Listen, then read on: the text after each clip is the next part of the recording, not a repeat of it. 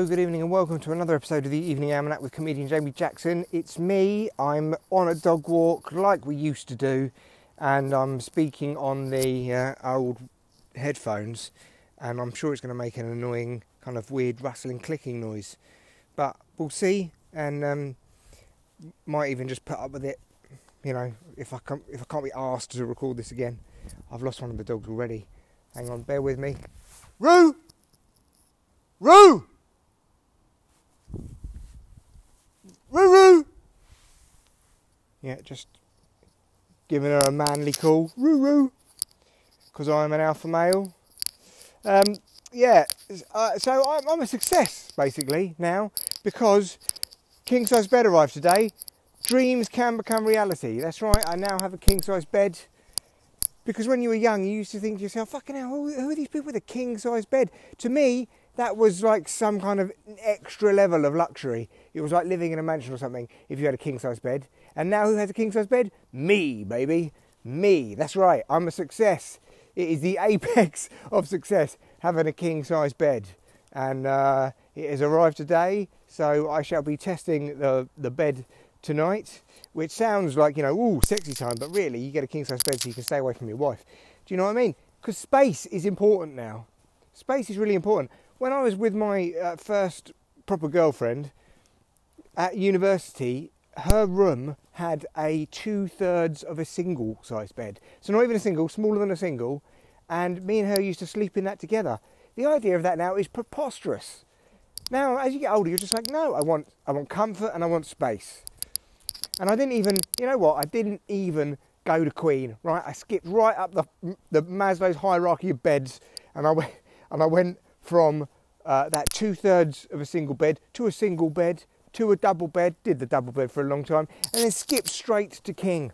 Yeah, that's right. Top of the tree, mate. That's that's it. Pinnacle of the beds.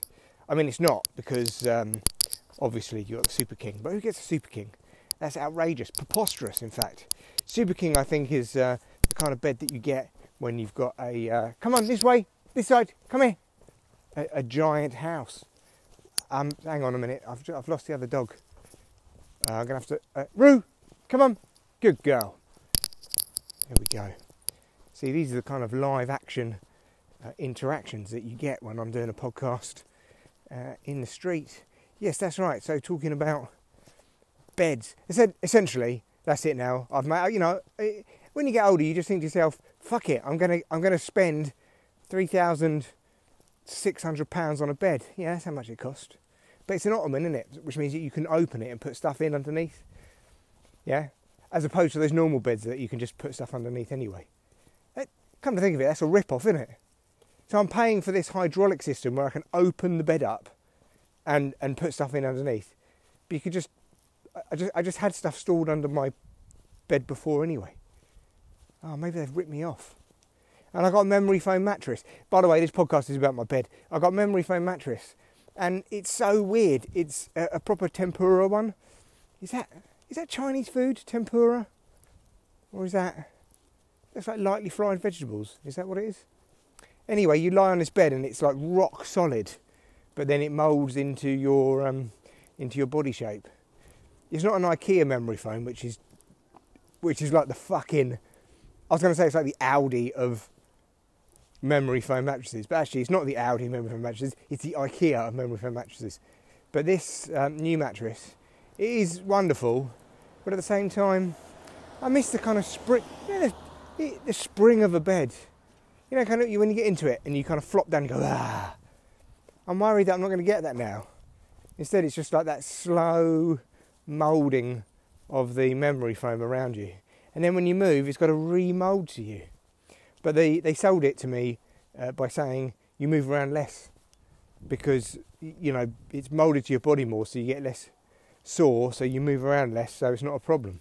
I think I've been ripped off, haven't I? Essentially, this podcast is me discovering that I've been ripped off about a fucking bed.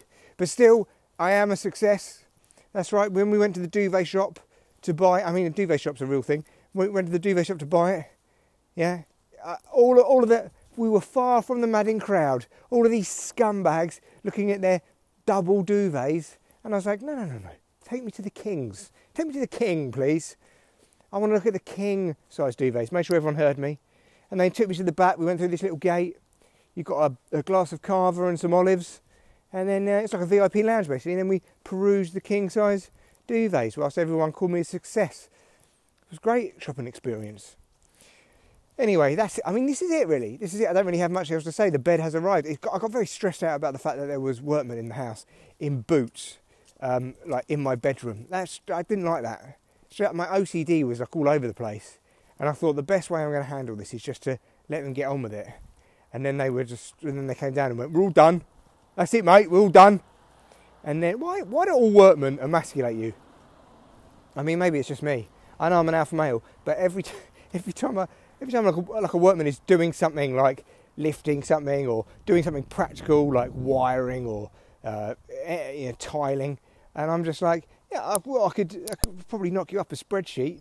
If you need an IT project, I could, I could probably manage it, like, in, like on, you know, using waterfall with a bit of a, a, agile methodology chucked in. Is that what you want? Yeah.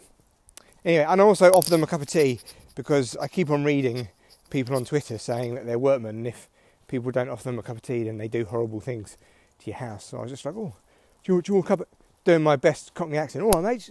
All right, geezers. Do you want a, a cuppa or what? You fucking slags. That's what I said. I said, you fucking mug cunts. Do you, do you, do you want a brew or what? You pricks. And they were like, you know, treated me with respect because they could tell I was an alpha male.